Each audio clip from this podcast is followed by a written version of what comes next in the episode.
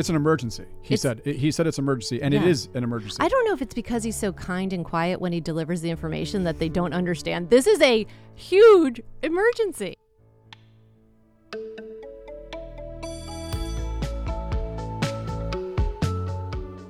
I'm Jill Shaw, and you're listening to Last Night at School Committee. Ross Wilson and I are here to summarize for you what happened last night during the Boston Public Schools School Committee meeting. Ross, good morning. Good morning, Jill. It was a really interesting meeting last night. It really was. And I think that, Ross, before you talk about the superintendent's report, we should mention that Chair Jerry Robinson opened the meeting with this statement. If you have other topics that are not being discussed tonight, we, we're gonna, I'm going to ask that you focus on asking questions with regard to the issues that we are reporting on. And again, hold any questions for future um, presentations. I don't know. It seems like censorship, maybe, in seems, some fashion. Seems like I, I, I, you, you could only ask a question if the superintendent covers it in her report. Well, spoiler alert, and thank God no one paid attention to that direction. And people did reflect back. People did ask good questions. There was great conversations led by school committee members and the public, and we're about to cover that for you. But Ross, why don't you kick us off with what the superintendent opened with last night? Well, Jill, before I get into the superintendent's report, the meeting began with the recognition of a number of educators who have received national board certification. This is really the highest honor for, or the highest achievement for many of our teachers. So it's awesome to see this every year, that teachers continue the professional growth, and it's great recognition for them. Yeah. The meeting then moved on to the superintendent's report, where the superintendent began with an announcement about the O'Bryant School not moving to West Roxbury Academy, and the Madison Park School is still going to move forward, I guess, with some sort of construction happening in September of twenty-five. So uh, Diego Mata, who's the student member of the school committee, I think asked the question that was on everyone's mind. I just wanted to ask, I know it's still early, but like, what does this decision kind of mean in terms of how it's going to affect Madison's new campus? Right. And, and the superintendent responds. So it, we're actually able to move forward. It means somewhat less space for Madison, but it doesn't compromise the programs. That's the essential. The one one of the things that we won't be able to do is move forward with the reinvention of the Adult Ed Center, which was part of that, you know, the the uh, the design that could have worked with the whole complex. But I think the bigger question, right, is the one that member Stephen Alkins asks, and he makes a statement about the lack of the use of the rubric and the rush timing of the announcement that's then now being reversed. I also feel like as a committee, this was something that n- didn't really come across our desk at a, you know, to a point where we discussed it at great length. So I think it it took, well, at least me, I'll speak for myself. It took me by surprise in early October to sort of see this and hear this. And then especially, I think the timing of it with then like a few weeks later sort of getting to hear a, a wonderful presentation on our decision-making rubric and sort of thinking about, huh, this would have been a wonderful tool to sort of think about the O'Bryant School in, in this situation. And member Cardet-Hernandez asks, what have we learned from all of this? I am curious, like, what did we learn specifically and what will we do differently? I think, you know, the critique externally, to Doctor Alkins' point, right, it was we were we were in the middle of launching a master facilities plan, which has since become a rubric. But before it, we announced a major change in building utilization, one that felt like had really serious racial undertones, right, around moving the most diverse exam schools to a mostly white neighborhood. Not only what did we learn from all of this, but now given that Madison Park renovation has been announced as happening in twenty twenty-five, what's the budget for that? Right. And has it been run through the rubric? Is the plan still to double the number of students? If so, what is the impact on the other high schools? Right. And Jill, like, what are the enrollment projections for the next ten years? Like, we haven't seen any data on the enrollment projections. What about our increasing immigrant population that we've heard about in the superintendent's report, and our students with who are multilingual learners? Right. And what about special education and inclusionary planning? Like, right. All of these details are really important. The superintendent then moved on to an update on transformation schools, which is required by the state as part of the Systemic Improvement Plan, or S I P. There are thirty-nine transformation schools. in the district. It's about a quarter of all schools in the district. Transformation schools, meaning these are deemed underperforming and given additional budgets to help improve. That's right, Jill. They're called transformation schools because they're meant to transform. Right. We should be seeing better growth for all of these students. Like we should, these students should be outperforming students in other schools.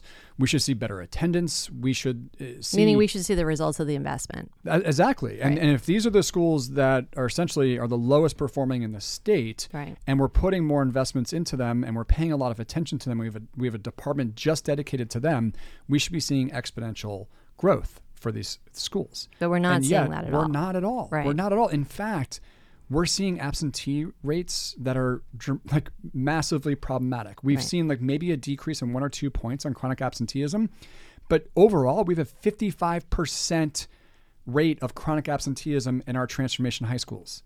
Mike Sabin, who's the executive director of district and school transformation, said there's a fifty-five percent chronic absenteeism rate, anything over fifty, and we should be deeply alarmed. It's an emergency, he it's, said. He said it's emergency, and yeah. it is an emergency. I don't know if it's because he's so kind and quiet when he delivers the information that they don't understand. This is a huge emergency. I, I heard him. I heard him to say it quite clearly a number of times. Very articulate.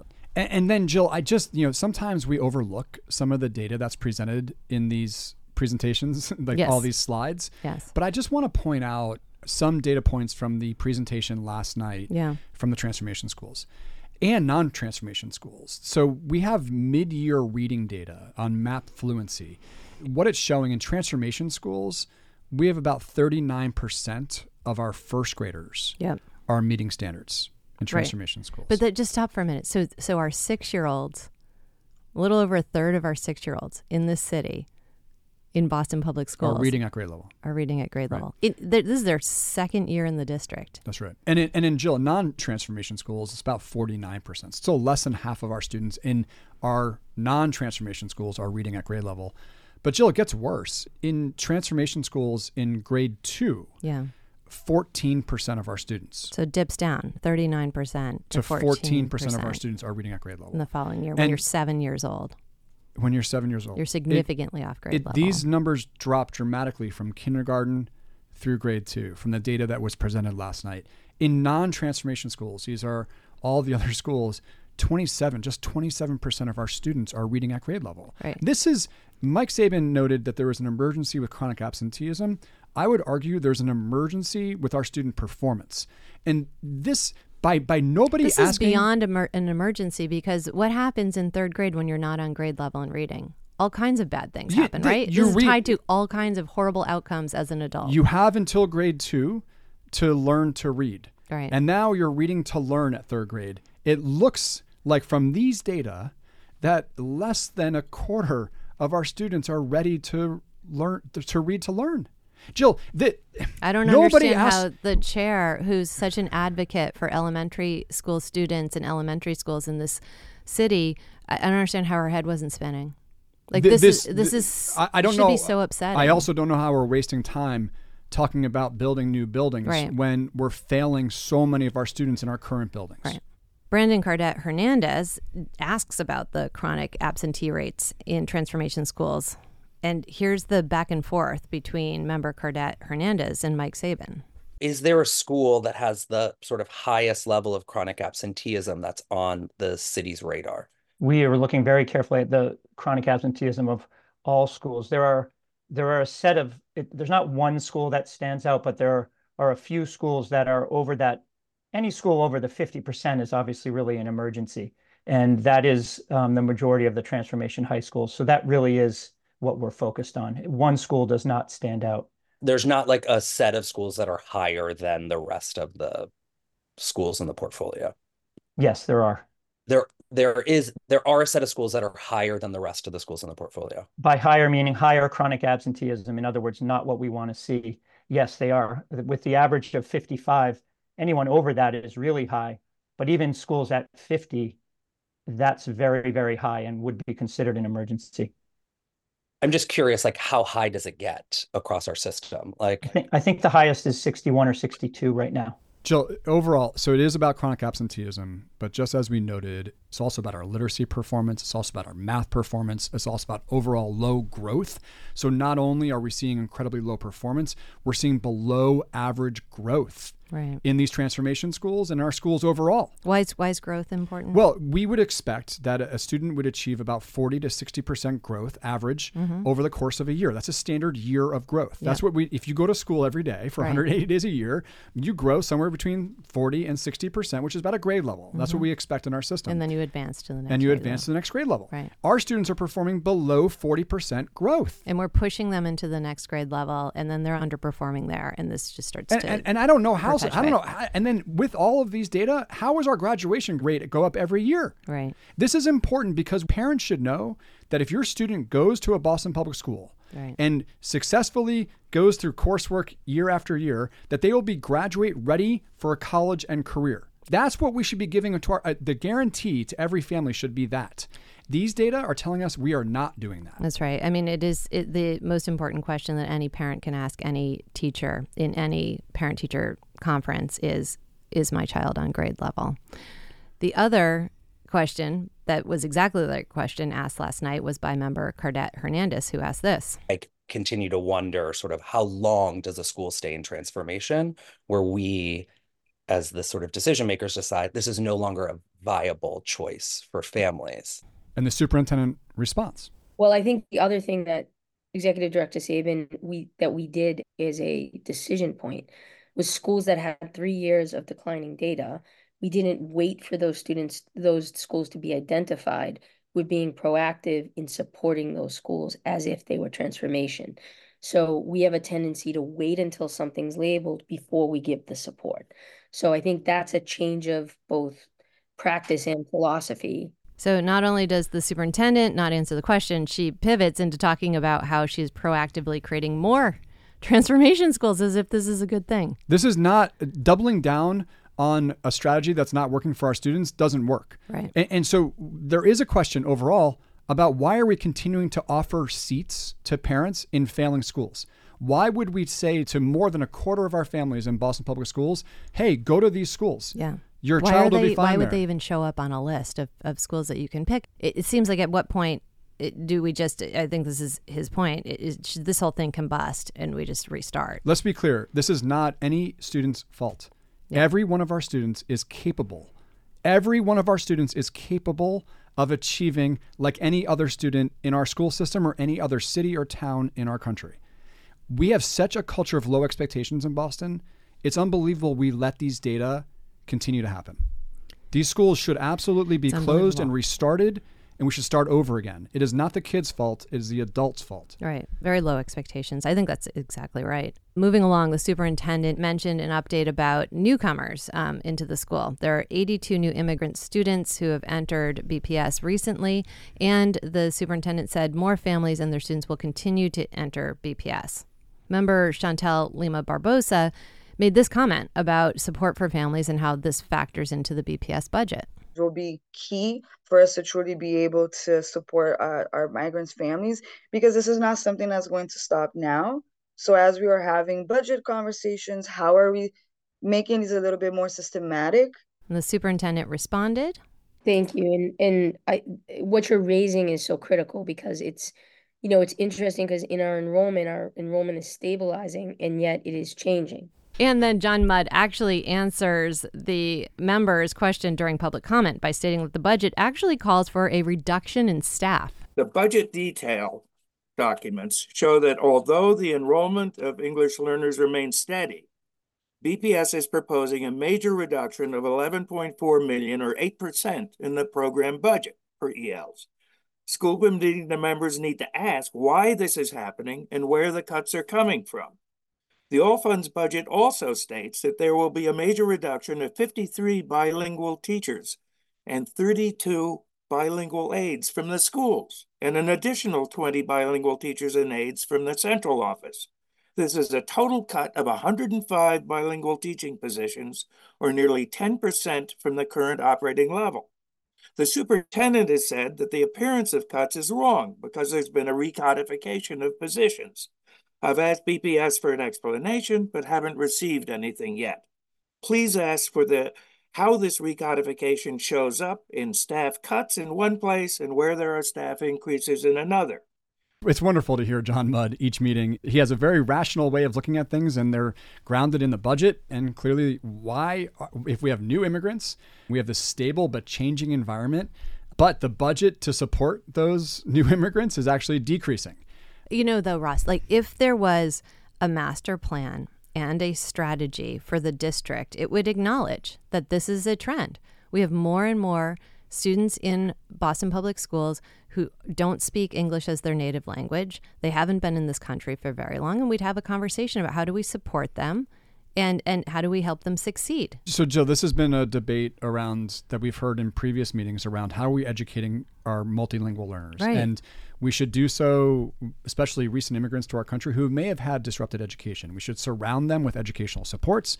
They will learn the language rather quickly yeah. over time, yeah. um, and they will do incredibly well. Yeah. But we have to be intentional about the supports we're providing our students right. and, and where they're learning and how they're learning. Absolutely. And and if this is a growing population within our district, then we should really be talking about how does how does the budget fit into this? How does our strategy fit into this? How does where they are in school fit into this? That's like right. what is what are the, how do we benefit one another with the best implementation? The meeting moved on to a couple of presentations, and one of the presentations was on the Student Opportunity Act. Ross, just remind us, what is the Student Opportunity Act? Sure, Jill, this is a this is a state level initiative in which put more funding through the foundation budget into our districts across the state. And essentially, in doing so, said to districts, but you must submit a plan to the Department of Education, noting the evidence-based practices that you're using to improve student learning. And so this is a requirement. Uh, the last one was submitted in two thousand twenty, the beginning of Student Opportunity Act implementation, and there's a requirement to submit in March of twenty-four for state funding. Essentially, the district last night presented on some characteristics of the Student Opportunity Act that they're going to submit to the state. And that included early literacy instruction. Mm-hmm. It included early college pathways and high school pathways, and it included hiring uh, more diverse teachers. What I thought was interesting, though, is, is you mentioned to me that this curriculum's been used for over a decade, right? I mean, we have data right now on how well this curriculum works based on That's how right. well students are performing. It, it's not very well. The interesting part of this presentation last night yeah. was around these early literacy curriculum materials. Yeah. And uh, th- we use a, we've probably used for about a decade, a homegrown literacy program, Focus on Literacy, I believe it's called. Yeah. I just read to you some data around early literacy results. This curriculum is, th- this is the curriculum that's used essentially to get those results. Right. So basically the district said, we're going to, we're going to submit our S O A, our Student Opportunity Act, and we're going to focus on implementation, doubling down on implementation of these materials and mm-hmm. professional development for our educators on these materials. Right. And there was questions asked by school committee members saying, are these really high quality materials? To which the response was, well, we try to get them approved, but it turns out we can't get them approved as high quality materials because they're a mismatch of a bunch of different strategies. So no, they're not high quality materials. It's a head scratcher. It's a head scratcher. We got to do something better here, Jill. Like there, there's someone. Seems like it. I mean, but that is what the E L L task force was lobbying for, and ultimately it disbanded because it didn't want to be a party to what was happening. That's right. That's right. So I, we're going to see more about this because there will be a vote on the Student Opportunity Act right. submission from the school committee. So we'll see a little bit more on this topic, and we'll see if anything changes to the next presentation. Well, not only will there be a vote, but member Kwok Tran made the statement during the meeting that right now he doesn't, they don't have his vote. Because he wanted to know, how did the, the folks who used to be on the task force, how, how what do they think about this? Right. Did and, they approve these materials yeah. for English language learners? Because he saw the results, too. He was not satisfied with the materials that they presented and with uh, the data that they presented that said this curriculum's not working. It's really concerning. Yeah. The other presentation of the evening was the application to the Massachusetts School Building Authority for the B C L A/McCormack School. So you may recall that Mayor Wu announced in her State of the City address in January that this school would partner with UMass Boston. And last night, the presentation was focused on an application that would go to the state to secure funding from the state for a new building. In the presentation to the school committee last night, there was no budget, no strategy around curriculum, no strategy around the partnership with UMass Boston, no demand data, and no enrollment projections. This led, of course, to a series of questions from very smart school committee members. So first, member Cardet-Hernandez had several questions about the B C L A/McCormack proposal. I am just curious, you mentioned like a assessment of demand, and I am I'm curious, like, how are we assessing demand long term, and what's the data points that we're using? Is the school currently fully enrolled? And then what is the enrollment today versus what you are projecting once it's built? Or is it on, is it one of the schools that are being held harmless because of under enrollment? Followed by these questions from member Lima Barbosa. Have we seen community meetings about the school from community asking for this demand? Um, what is UMass participation a little bit on this as well? So just just wanted to hear more on like the community ask beyond like data is important, but I just want to know how yeah. long this has been a conversation yeah. and to finally get it in this process and potentially get in this funding. Like it's it's it's important, but I I I, I hear I hear my fellow member, but just wanted to hear more on what the community wants. And then member Cardet-Hernandez mentions that he doesn't have enough information to vote yes. I know this is really tough stuff, and so I appreciate everything you do. I hope it it doesn't appear that I don't. For the vote, I for me, for whatever it's worth, I'll need a little more clarity on like the financial picture so that I'm not just voting yes on something that like feels good and sounds good, but that like still allows me to feel like I have clarity around our sort of fiscal responsibilities here as well, you know?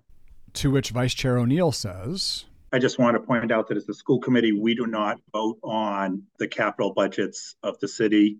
The the mayor decides what they want to allocate. The city council votes on that. So we actually never get to vote on a capital spend, even for our buildings. As part of our budget, we do get to vote on, well, part of the budget that the superintendent presents to us includes maintenance and things like that. But it's always been a nebulous area, right? Because we're the governance body for the schools. We don't actually get to vote on and decide build this building versus that building, that type of thing. And Chief of Capital Planning, Stanislaus, tries to remind the committee and the public that this is about long-term planning. I'm going to be honest. The M S B A core projects and all construction projects take time. It's unlikely that today's students will be impacted. But this is a multi-generational investment, and we will continue to make necessary upgrades to maintain a safe, well-functioning learning space for students. So if this is about long-term and capital planning, Ross, where is the master plan? Because M S B A funding is not, it's not like it's one hundred percent funding for this building. No, it's a, so you're applying for part of the funding for this building. Right. And th- there is capital money that will be put in by B P S right. for this, right. or by Boston for this. These are these are like half, half a billion, billion dollars. Yeah, half a billion yes. to a billion dollars, yeah. Jill, this is exhausting that we have the same conversation at every every meeting, yeah. because I kind of feel like we're at, we're left after each meeting saying, wait a minute, did we miss something? Like, yeah. where is the budget? Where is the plan? Where is the long-term facilities plan? And no, no, no, we didn't miss anything. Meeting well, after meeting, they're just, they're not presenting. I think school committee's getting frustrated with this, though. I mean, you can kind of hear it in their questions. I, I'd also just point. have to mention that there, the Edward M. Kennedy School is another school there was a big announcement about two weeks ago. They're yes. getting this ma- major grant from the Bloomberg Philanthropies to partner with M G B right. to double their enrollment. But nobody knows where their building is. They don't have a building to right. double enrollment. So, like, there's all these, we can't lead by announcements. We have to lead by strategy. Well, now we have a rubric. Plan. We have a rubric that we're not using. Uh, and we got to mention one other thing. Vice Chair O'Neill tried to remind us that, but don't worry, school committee doesn't vote on capital budget. The the mayor decides that with the yeah. city council. But that's actually not true.